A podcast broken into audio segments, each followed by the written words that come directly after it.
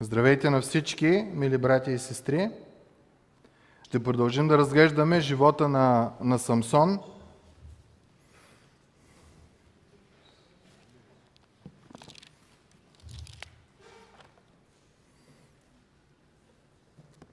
Всъщност 15 глава, извинявайте. Още не сме до, до 16-та. Та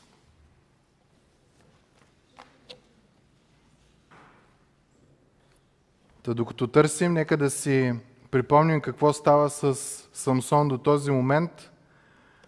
Значи първото е, той голям непослушник, кълпазанен. Не слуша Божието Слово, там му е казано като назорей, спомняте си, говорихме за това, какъв той трябва да бъде, какви са условията за живот, които трябва да има. Обаче той пренебрегваше масово всяко едно от тия условия. Второто нещо, което беше, не слушаше родителите си, пък за тях говорихме, че са най-богоугодните родители. Та, а, спрямо Бог, Божието Слово не го изслушаше, спрямо родителите си не се подчиняваше.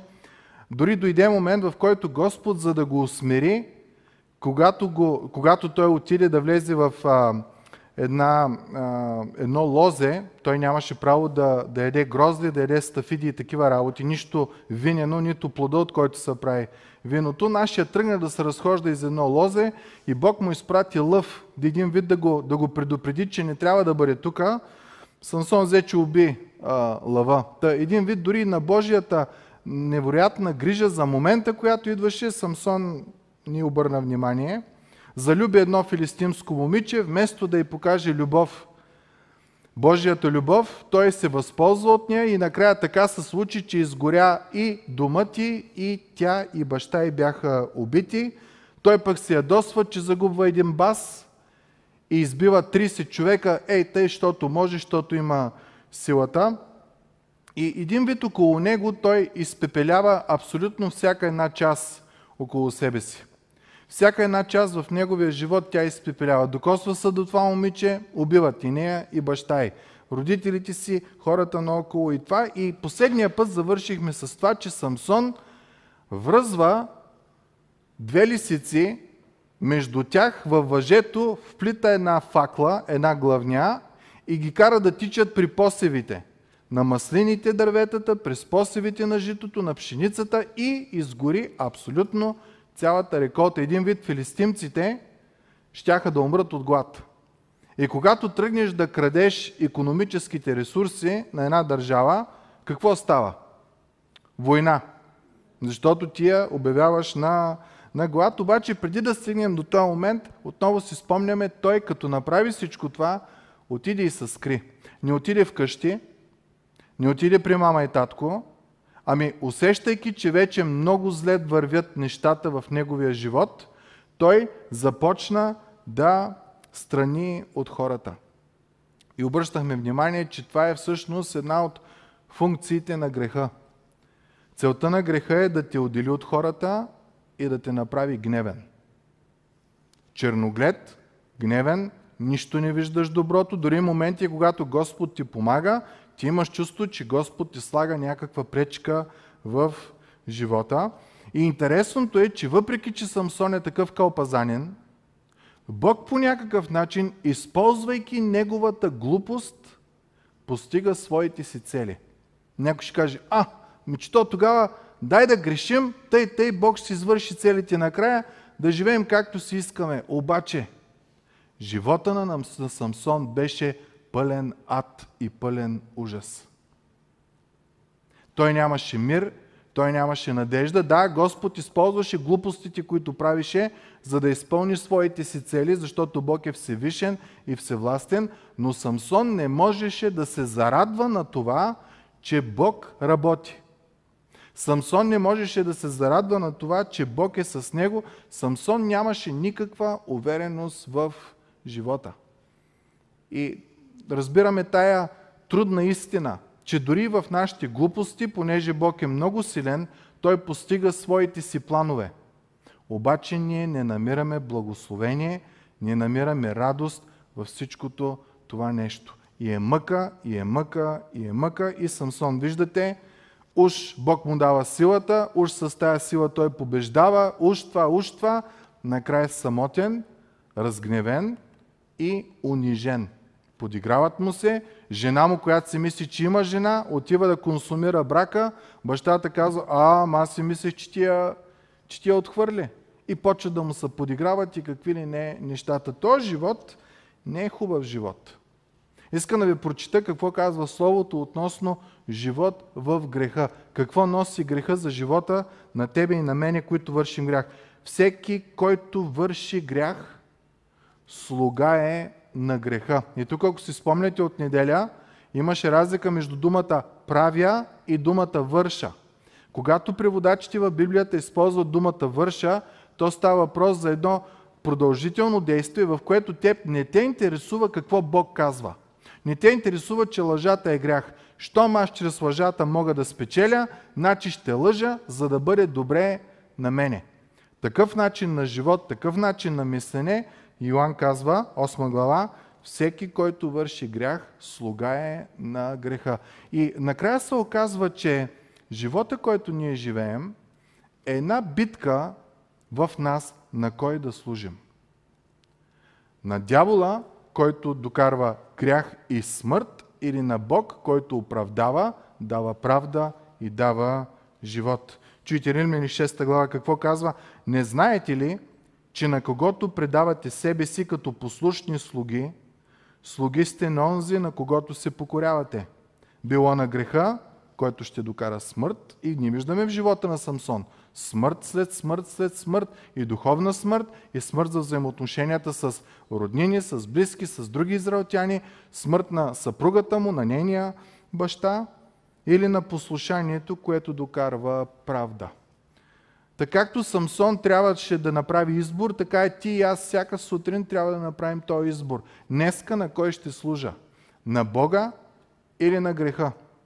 Като знаем, че Библията не предупреждава, Бог е толкова милостив, че ако ние решим да служим на греха, заплатата е смърт, а ако решим да служим на Бога, заплатата е правда. Еврей 12 глава казва относно греха, грехът лесно ни оплита. Тоест, това е едно постоянно внимаване в нашия живот и в някои случаи битката е много силна. Чуйте книгата Евреи какво казва. Все още не сте се съпротивили до кръв в борбата си против греха. Някой път, за да избягаш от клопката на греха, която те е хванала като едни окови, може би трябва да нараниш тая част, която изваждаш. Нали знаете, човек, който е окован и тръгва да иска да излезе от белезници или окови, от каквото е, има и рани в него. Това означава, че желанието ти да се освободиш трябва да е по-силно от болката, която можеш да изпиташ, докато се освобождаваш. Греха е толкова силен, толкова е лесен, толкова лесно ни сплита. Историята с Самсон точно това иска да ни покаже. Какви да не бъдем. Какво може да докара греха в нас. Както казахме в началото, това е единственият човек от всичките съдии, които са в книгата съдии, който нямаше недостатък. Всички други имаха единия страхлив, другия несигурен, третия сакат, четвъртия възрастен. Все имаха нещо, Самсон не. От самото му раждане Бог беше предупредил какво ще бъде с него. Самите родители бяха подготвени да го възпитат. Стиха ни казва, Божия дух го възпитаваше. На този човек нищо не му липсваше. И накрая е най-негативният пример. Да не бъдем като него в неговия живот. Да го виждаме самотен, скрит, унизен, оплашен и стих 9 на 15 глава, продължаваме, казва, Филистимците вече виждат, че цялата им реколта, това, което ще ядат през зимата, е отишло на кино, изгоряло е. И вдигат битка и тръгват на война и казва тогава филистимците отидоха, разположиха стан в Юда и се разпростряха до Лехи. Т.е. те правят една огромна армия. Това е военен лагер. Юдовите мъже им казаха, това са евреите, защо сте дошли против нас? Какво сме ви направили, че да ни атакувате? Те казват, дошли сме да вържем Самсон, за да постъпим с него, както той направи с нас. Тоест, те казват, Самсон ни нарани, но ако не го хваним него, и вас ще въиздем. И вас ще победим, и вас ще смачкаме. И какво мислите правят Божиите хора? До този момент, чисто логически нека разсъждаваме, до този момент при всяка битка, която Самсон има, той смачква филистимците. А филистимците са тия, които са поробили израелтяните. Им крадат парите, крадат им а, а, реколтата, оставят ги на минимума, по който те могат да, да живеят. Изведнъж идва един силен, който на няколко пъти текста ни казва, въпреки глупостите, Божия дух дойде в него и той направи велики неща. И какво мислите биха направили тия, които са поробени от тая група хора, като знаят, че има такъв юнак сред тях? Като има един такъв супермен. Мислите ли, че биха отишли при него и му казват, виждаме, че Бог ти е дал сила. Невероятна сила. И искаме да се съюзим с тебе и ще ти помогнем в каквото можем, за да отблъснем тия, които напоробват, за да можем да живеем свободни. Ще те подкрепиме, братко Самсоне. Нека да прочетем какво наистина става. Стих 11. Затова 3000 мъже, това е цяла армия по това време, 3000 мъже от Юда слязоха в процепа на скалата и там, където Самсон се крие, и казаха на Самсон, не знаеш ли, че филистимците са ни господари? Какво е това, което правиш на нас? А той му отвърна, каквото те ми сториха, това им сторих и аз. 3000 мъже отиват и може би като четеме първите две-три фрази, си кажем, е, Самсон и Бог с него и още 3000 човека, те ще ги смачкат филистимците. Обаче какво се оказва? Че тия хора не искат да бъдат освободени. Те им харесва да си бъдат под робство, някой да ги контролира, някой да ги владее и дори му казват, не знаеш ли, че филистимците са ни господари? Къде си тръгнал ти да се бунтуваш? И Самсон казва, която в тая фраза има нещо много интересно. Каквото те ми сториха, филистимската армия, това и аз им сторих. Тоест един вид Самсон е силен като армия. И тия хора пак не вдяват, че този човек всъщност може да им помогне. Много често ние в нашия си живот, за да избегнем скандали заради правдата, си казвам, бе, я по-добре да се замълча. Какво беше? Сукротце, сублаго, и по този начин да се остана под робството на греха, да се остана под робството на глупостите и почваме да правим компромис с морала, с етиката, с вярата, с свободата, само и само да няма къвги. Исус идва в живота ни и ни казва, аз съм Спасителят и съм победил смъртта, греха и сатана и вие му казвате, ма ти не знаеш ли кой воюва кой, кой ме поробва, кой е моя господар. Моя господар е греха. И аз не искам да се разделям с греха, защото в момента има мир с греха. Нито аз го бутам, нито той ма бута. И хич не ми се иска да стигам в борбата срещу греха до проливане на кръв. Затова Исусе, благодаря ти, ама няма нужда да ми помагаш и решаваме по своя си начин, с нашите си тактики, с нашето си ходене по, по сивата линия. Българина се обича да не е в някаква крайност. Той се обича да е по средата. Да, ама при Бог няма такова. Исус казва, или служиш на мамона, или служиш на Бога. Не можеш и на двамата. Рано или късно единия ще намразиш. И следващия път, като се събереме, ще видим, че грехът много е сладък, но на другия ден боли глава от него но докато го консумираш, то е сладост, то е радост, то е, то е всичко, което си искал, ти го дава, но на другия ден е ужаса. Но кой мисли за другия ден? Ние живеем за днеска и за момента. Те му казаха на Самсон, той каза, какво те ми сториха, това сторих и аз. Те му казаха, ние сме дошли да те вържем и да те предем на филистимците. Вместо да се съюзим, Самсон отговори, закълнете ми се, че вие самите няма да ме нападнете. Тук думата може да се преведе като убиете. Самсон казва, не се опитвайте да ме убиете, защото съм силен и мога да вас мачкам. Нали? Индиректно им казва, не се опитвайте да ме убивате. Защото той не иска да унищожи собствения си народ. Толкова е силен.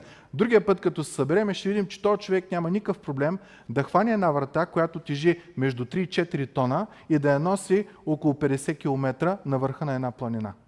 Просто това е невероятна сила, която Бог му е дал. И той тук им казва, с мен шега не бива. Не идете да се опитвате да ме убивате.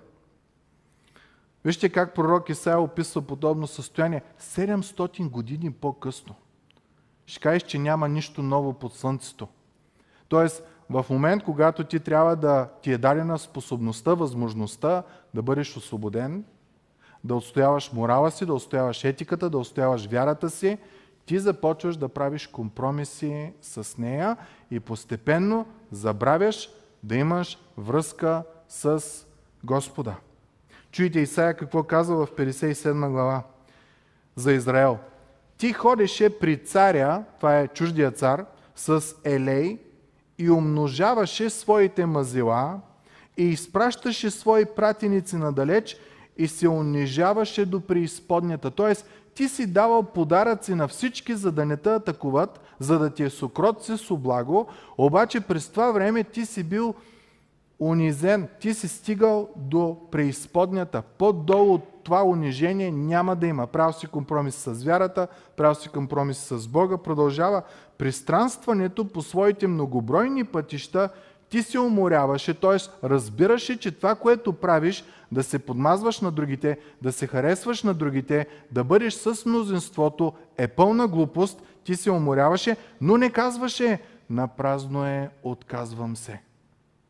Тоест, виждал си, че той е начин на живот.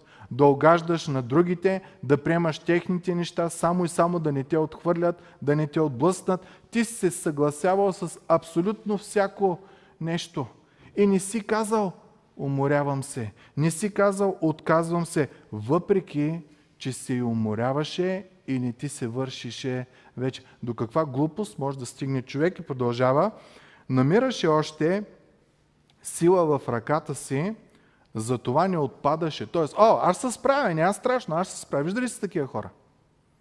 Ударил е дъното, унижава се в преизподнята, в живота, прави големи глупости и ти отиваш и му казваш, спри. Уморил си се, пробвал си този път, не става, върни се при Господа. Няма, няма, аз се оправя. Аз ще се оправя. Ще в библиотеката, ще си купя едни книги, ще ги прочита и тия книги ще ми помогнат. Ще да ще питам еди кой ще да това, докато през цялото време Бог ти казва, ела при мен. Всички, които сте отрудени и обременени, елате при мене, защото аз съм благ, кротък по сърце и ще намерите покой на душата си. Друго нещо няма да ви даде покой на душата, мили брати и сестри, освен Бог, който е създал душата. Нищо друго не може. И вижте глупостта на Израел, която Исаия описва. И от кого се оплаши и се страхуваш? Та да излъжеш и да не си спомняш за мене и да не ме пазиш в своето сърце. Значи, този начин на живот, който Израел е имал, да се подмазва на всички, докато през това време е невероятно унижение за себе си. Той е начин на живот, който Израел е имал, осъзнавал е, че върши глупости, обаче нали, по-важно е да ме приемат, по-важно е да бъда част от, от колектива. Затова няма да казвам, омръзна ми, уморих се и, и е глупост. Бог казва накрая, накрая от кой се оплаши, кой е толкова силен, че ти да не си спомниш за мене, когато видиш, че си сринат до основи, когато виждаш, че си в тинята, в дъното и си поруган от всички и подигран от всички, Бог казва, от кой се оплаши, че не ти дойде сила да извикаш към мене и да не ме пазиш в своето сърце. Това беше ситуацията с Самсон, мили брати и сестри. Това е ситуацията с твоя и моя живот, когато тръгнем против Бога. Никога човек сам не отива против Бог. Той е един дълъг процес на бунт в неговата душа спрямо Бога. Ма как Бог ще ми каже? Ама то не е тъй, както пише в Библията. Ама аз имам по своя си начин, на своите си сили ще разчитам. Ей, тук сега две-три мазила ще дам, нали, както е, две-три връзки ще пусна, ще се сниша малко, ще легна в преизподнята, ще се унижа до край, ама важното е накрая да ме приемат, да ми пляскат и да бъда част от тая група. Обаче греха има една единствена заплата и тя е смърт. Да виждаме в този момент и израелските мъже, мъжете от Юда, дошли се на армия от 3000 човека, вместо да се съюзат с този, който може да смачка цялата армия на филистимците, те му казват, а, ние ще вържим и ще изпратим при тях. Той казва, добре, ама да не вземете да ме убивате, защото ще възмачкам. И вместо да се съюзат с него и да отхвърлят робството, вместо да хванат сопата и да отидат на бой, те го връзват и стават роби. Напомня ли ви тази случка за една друга, станала няколко хиляди години по-късно? Темата е по-добре един да пострада, отколкото всички да страдат. Спомняте ли си тази история с Господа? Йоанна 1 глава 11 стих казва, при своите си дойде, но своите му не го познаха. Мъжете от Юда, които са израелтяни, отидаха при Самсон и вместо да го приемат като спасителят, освободителят, те го предадоха. И по-нататъка Йоан 11 глава казва, първосвещеника, когато съдят какво ще става с Исус, той казва, вие нищо не знаете, че за нас е по-добре един човек да умре за народа, отколкото да загине целия народ. От тук ние можем да заключим, че Самсон е сянка на това, което ще бъде Христос. И не говорим за негативните качества на Самсон. Говорим за позитивните, защото Христос е най-силният. Той казва, даде ми се всяка власт на небето и на земята. И той има силата да каже, аз ще съм с вас до свършека на века. Толкова е силен. Самсон е пф, нищо пред него. Нищо, че Самсон е най-силният мъж, който някога е живял на, на земята. Исус е много по-силен от него. И пак като Самсон, Исус беше отхвърлен. Исус дойде при своите си, за да им предложи спасение. Те не го познаха. Те му казаха, бягай от тука. Исус дойде при своите си, за да ги спаси. Те казаха, по-добре той да умре, за да можем ние всички да бъдем спасени. И много често, както хората казват на Самсон, ти не знаеш ли кой е господарят ни, филистимците, така и ние казваме на Исус. Ама Исус е. Той е грях тук, където съм го фанал. Вярно владе има, ама трудно се отказва. Пък ако трябва да проливам кръв, за да се откажа от него, не искам. При своите си дойде, своите, си, своите му не го приеха. Самсон им казва, няма да ме убивате. Те му казват, стих 13, а те се оговориха с него, ние само ще те вържем и ще те предадем на тях, но в никакъв случай няма да те убием. И така вързаха Самсон с две нови въжета и го изведоха от скалата. Представете ли си? Да избереш да служиш на поробителя, когато Спасителят е пред тебе. И да си видял какво той може. В нашия живот много често, сблъсквайки се с някой грях, който много лесно ни е оплел, по някакъв много странен начин, ние, които познаваме Господа, избираме поробителят вместо Спасителят. И нямаме никакъв проблем да ни влачи, да ни унижава, да убива нас, да убива хората около нас, взаимоотношенията ни, връзките ни и да става от зле към по-зле. Същото стана и с нашия Господ и Спасител Исус Христос. Апостол Петър в на апостолите, 2 глава 23 стих казва на евреите, вие разпънахте и убихте Исус чрез ръката на беззаконниците. И римляните, и евреите са виновни за смъртта на Христос. Тук някой ще каже, а, ама те го вързаха и го оставиха на филистимците, значи мъжете от Юда не са виновни. Напротив, виновни са. Виждаме паралела между историята на Исус и историята с Самсон. И вече Самсон е вързан с две нови въжета, защото новото по-трудно са къса. Стих 14. Когато стигнаха в Лехи, филистимците ги посрещаха с викове, а Господният дух дойде с сила на него и въжетата на ръцете му станаха като прегорял лен и връзките му паднаха от ръцете му. Прегорял лен, представете си един, една изсушена трева. Тя направо се чупи и се къса, няма нужда от никакво усилие. И чисто нови въжета, които са сложени да го, да го държат, да го оковат, когато Божията сила дойде върху него, те паднаха като един, едно сухо растение. Та какво означава това? Образно казано може да кажем, че тия връзки, с които са го вързали, са били връзките на смъртта. Те са го вързали, за да го предадат на филистимците, да може те да сторят с него, както той стори с тях. Обаче, когато Божия дух дойде в тебе, ти можеш да разкъсаш връзките на смъртта. Това, което грехът те е вплел, те е вхванал. Господ по някакъв начин се грижи за тебе. Не винаги можем да го обясним. Най-лесното е факта, че все още си жив, вършейки тия грехове, които вършиш, е милост Божия. Господна милост. И стих 15 казва, Самсон намери една челюст на осел, на магаре, още прясна, много пресни, прясно въже, прясна, прясна челюст, протегна ръката си, взея и уби с нея хиляда мъже. Той човек наистина е супермен. Нищо не може да го бутне.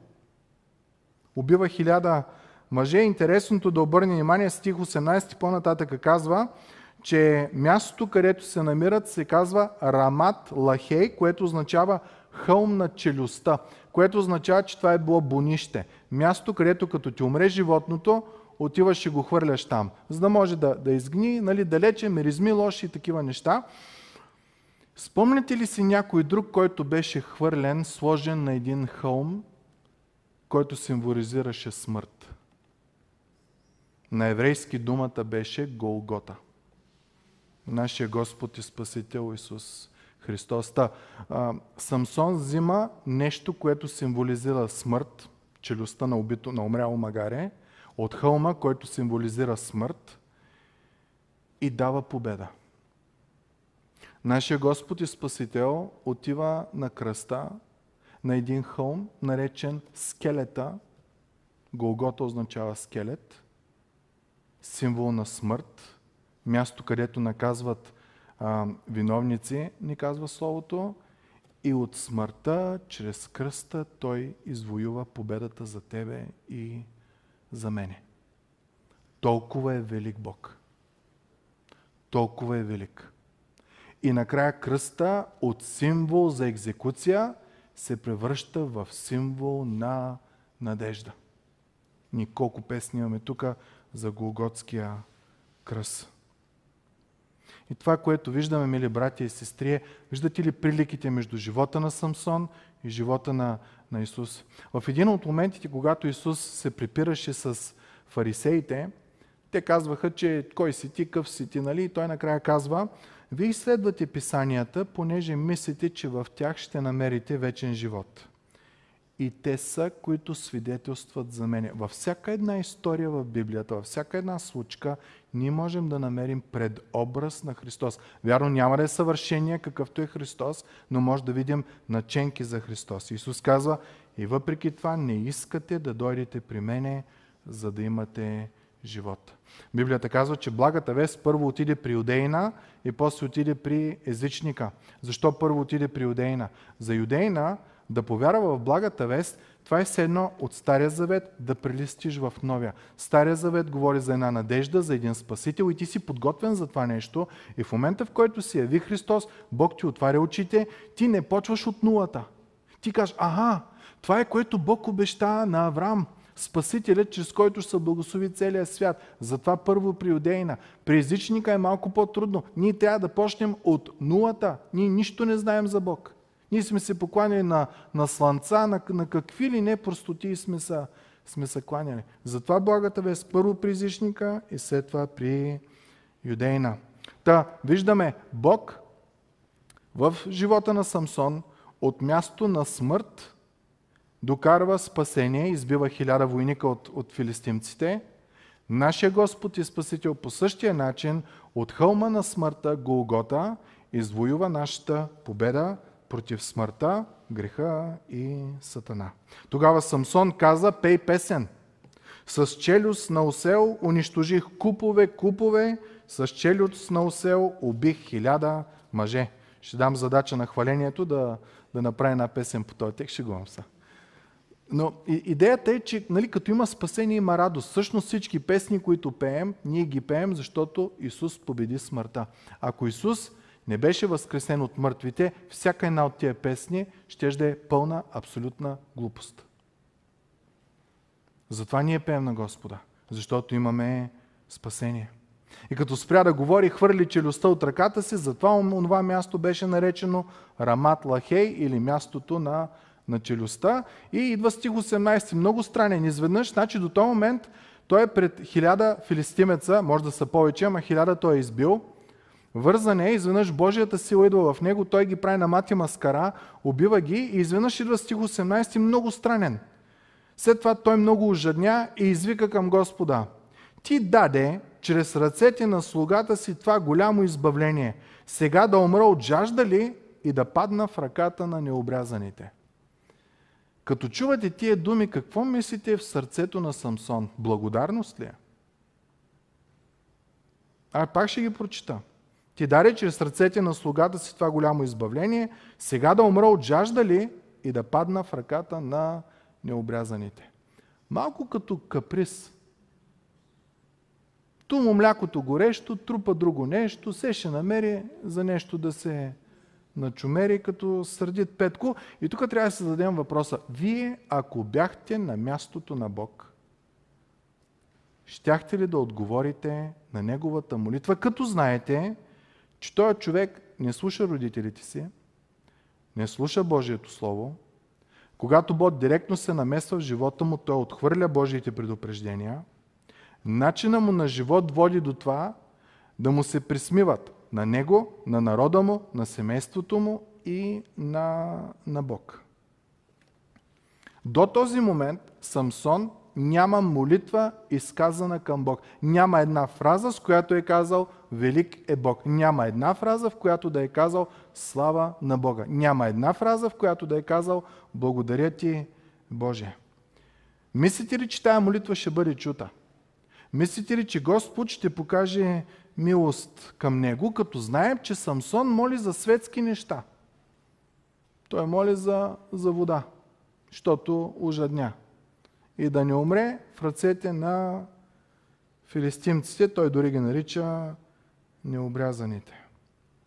Човек, чийто живот до този момент е в пълно неподчинение към Бога, към родителите си, към Словото, към близките си, към народа си, към всичко, мислите ли, че Господ ще отговори на тая молитва?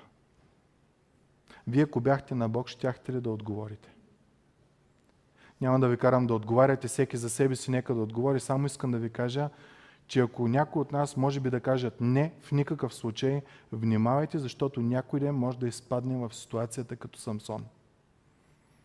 Да сме израснали в Божия път, родителите да са наблагословили, Святия Дух да не е благословил, да имаме всички благословения, които имаме. И като дойде момента да поискаме помощ от Бог, Бог да каже,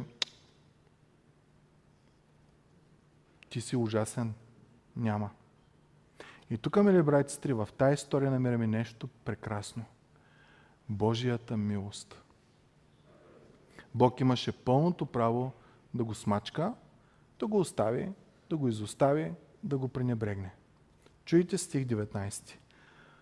Но Бог, много интересно, Самсон реве, ти ще ме оставиш да умра от жажда, отговор е, но Бог разтвори процепа, който е в лахи, лехи, и от него потече вода.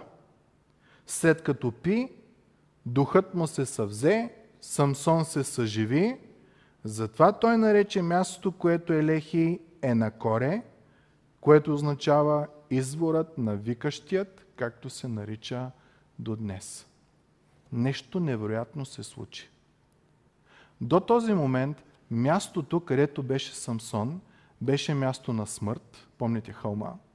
Беше дори наречено хълма на челюстта, хълма на смъртта и изведнъж, когато Господ се намесва да отговори на молитвата на кълпазани на Самсон, изведнъж това място получава друго име.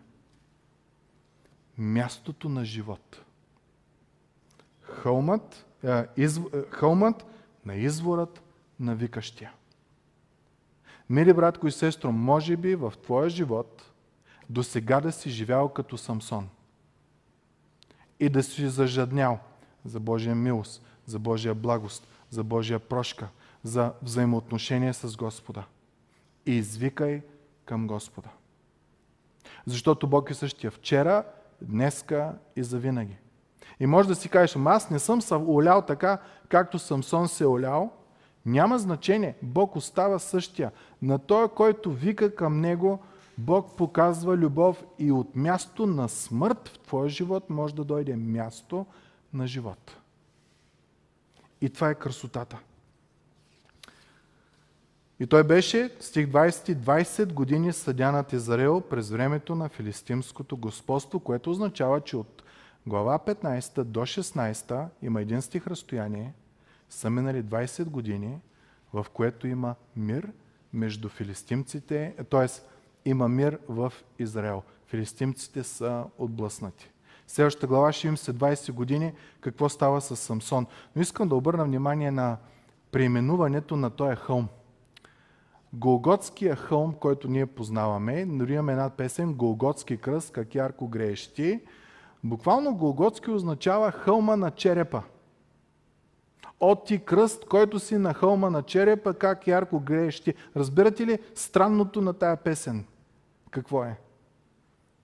Освен ако Бог в най-голямата чернота, най-голямата мъка, най-голямото зло не го използва, за да докара най-голямото благословение на хората. Спасението на душата.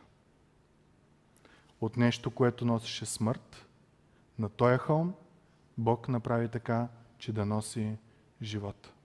И така символа кръста, както казахме, от символ на инквизиция, на изтезание, на, на убиване – става символ на надежда. И много пъти в проповеди, пастири, ще чуете една фраза Отидете при кръста на Христос, отидете при кръста, застанете пред кръста. Какво означава това? Искам за 5 минути само да ви обясна какво казва, какво има на предвид Библията, когато казва ние трябва да отидем пред кръста на Христос. Всичките стихове са от Исаия. Това е, може би, книгата в Стария Завет, която е изпълнена с благата вест, която ще идва при Христос, кондензирана. Много плътно се намира там. Но вашите беззакония, казва Исаия 59 глава, са ви отлъчили от вашия Бог и вашите грехове са скрили лицето му от вас и той не иска да чува. Това е нашето състояние пред Бога. И ни вместо да искаме да се поправим, да, да си оправим живота с Бога, за да може Бог да начува, знаете ли коя е лъжата, която живеем? Щом всичко в живота ми се случва така, както искам и планирам, значи Бог е с мене. Знаете ли кой има силата и има всичките богатства на този свят? На кой са дадени? На Сатана. Спомняте ли си, когато Исус беше в пустинята и Сатана отиде да го изкушава, едно от изкушенията беше показано всички царства, това е власт, с всичките им богатства и му каза, всичко това на мен е дадено и аз решавам на кой да го дам, само ми се поклони и всичкото е твое. Ама ние не обръщаме внимание на това и си мислим, че щом всичко ми е наред, щом финансово съм добре, щом това, това, това, това, значи Бог е с мене, докато през цялото това време ние не сме искали да имаме жива връзка с Господа. И тук казва, вашите беззакония са ви отлъчили от вашия Бог и вашите грехове са скрили лицето му от вас и той не иска да чува. Ама аз съм благословен, аз каквото поискам имам. Но Бог не те чува, то не е от Бог. Исайя 64 глава казва, цялата ни правда, това, което си мислим, че сме праведни, безгрешни и там добри хора, е като мръсна дреха, дори думата е дрипа, ние всички вехнем като лист и нашите беззакония ни завличат като вятъра. Ето това сме ние, без кръста на Христос. Исайя 64 по-нататъка. И няма човек, който да призовава името ти. И какво означава това? Който като се пробуди, за да се хване за тебе. Няма такъв.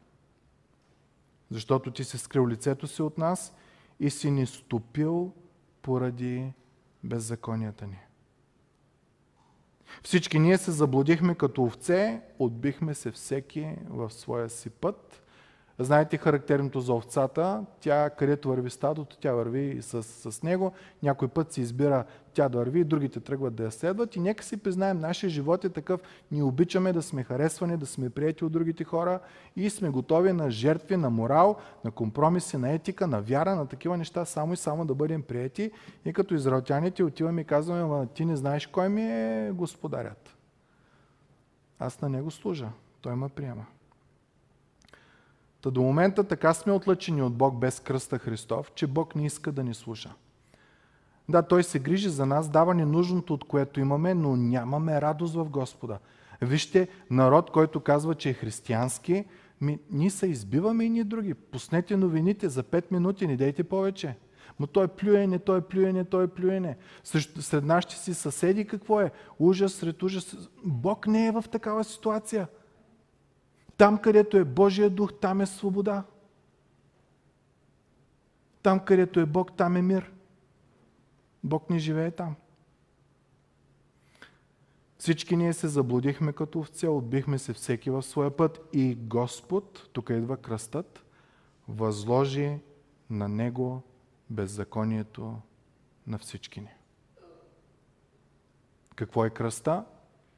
Момента, в който Бог взима твоя моя грях, греха на целия свят и го вгражда в Христос и го наказва заради твоя и моя грях. Праведният ми слуга ще оправдае мнозина чрез знанието им за Него и той ще се натовари с беззаконията им. Но той беше наранен поради нашите престъпления, беше бит поради нашите беззакония, върху него дойде наказанието, донасящо нашия мир и с неговите рани ние се изцерихме. Обърнете внимание, той наш, той наш, той наш. Наказанието ние заслужавахме, той го понесе. Мирът, който трябва да не получаваме, ние го получихме. Защо? Защото той пое това наказание. И това всичко става единствено чрез кръста. Каза Господ, ако греховете ви са като мораво, ще станат бели като сняг. Затова, когато човек взима водно кръщение, символът на чистотата на новия живот, който почва е бяла дреха. Това е смисъла. Бог ти изчиства, Бог те възлюбва, Бог те възстановява, Бог се грижи за тебе. Ами как стана това нещо? На кръста на Голгота. Иди при кръста на Голгота да видиш кой си бил, и как Христос е понесъл цялата твоя помия върху себе си. И кажи, благодаря ти, Господи. И кажи, заради тая любов, която ми е показана, без дори да я заслужа, аз се посвещавам на живот с Бога в този живот ти осъзнаваш, че Бог не ти е някакъв господар, към който трябва да трупаш точки, както на работа и ни билети да се отчита работното време, ти разбираш, че този бъка от любов към тебе. Дал е сина си да бъде наказан, вместо ти да си наказан. Момент, когато си заслужавал най-големия шамар, ама не от съдята, ами от Бог, Бог те е погалил по лицето ти. И те първа това, което предстои в този живот, след като отидеш в Неговото присъствие, Той собственоръчно ще обърше всяка сълза от очите ти. Представете ли си колко грижовен е Бог? Ма как няма аз да чета Словото всеки ден? Как няма аз да прекарвам време в молитва? Никой друг на този свят не се е показал толкова любящ към мене. Никой не се е показал. Затова аз ще ходя всеки ден при кръста Христов. Защо? Защото там ми се напомня какъв бях. И Божията милост, и любов, и грижа, как Той ме спаси от там. И оттам аз черпя сили да мога да бъда различен, да мога да бъда по-добър с силата, която Бог ми е дал. Ако са румени като червено греховете ви, ще станат бели като вълна. Толкова ни обича. Буквално, ако това са нашите грехове, черните точки, те предполагам са доста по, дори червени има понякога, Бог ти дава един бял лист, на който да можеш да започнеш да пишеш историята на твоя живот с Бога. Живот в радост, живот в благословение. Това стана с Самсон. Малко странно. Толкова кълпазанин, толкова лош човек, изведнъж решава да потърси помощ от Бог и Бог изведнъж се разлива за него. И така се разлива, че дава 20 години мир и отеха на израелтяните. Може ли Бог толкова бързо да прости? Че как? Той е Бог. Той е всесилен, всевластен, познава сърцата ни, знае, че сме тръстика и фитил, който угасва, и тръстика, която е причупена, но когато идва при нас, той не накърши и не на издухва, ами той ни дава сила и на подкрепя. Това направи с Самсон. Това може да направи с тебе и с мене, мили братко и сестро. Ако днес си в грях, както Самсон, върни се при Бог. Бог жадува да покаже милостта ти към тебе. Ако пък изобщо не знаеш който е Бог, както езичниците, който бях и аз и повечето тук, които сме, потърси Бог. Бог ще ти даде спасение, Бог ще ти даде радост, Бог ще ти даде благословение и ще изпиташ наслада. Библията нарича много интересна фразата, след като се покае човек. Ще дойдат освежителни времена от Господа в живота ти. Само от Него. Нищо друго не може така.